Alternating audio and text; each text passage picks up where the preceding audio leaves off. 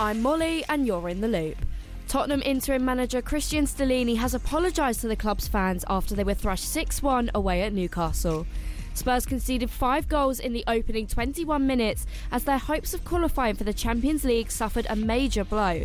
They're six pe- points off of the top four, but have played more games than the sides above them. There's no word to explain uh, a performance like this.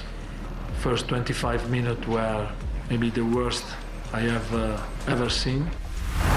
Manchester United boss Erik Ten Hag says they'll do all they can to deliver FA Cup success after their shootout victory over Brighton in yesterday's semi final.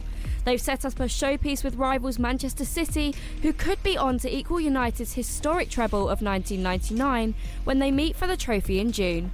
Ten Hag insists he knows what it means for the United supporters. We will give everything, and when I say everything, then it's everything.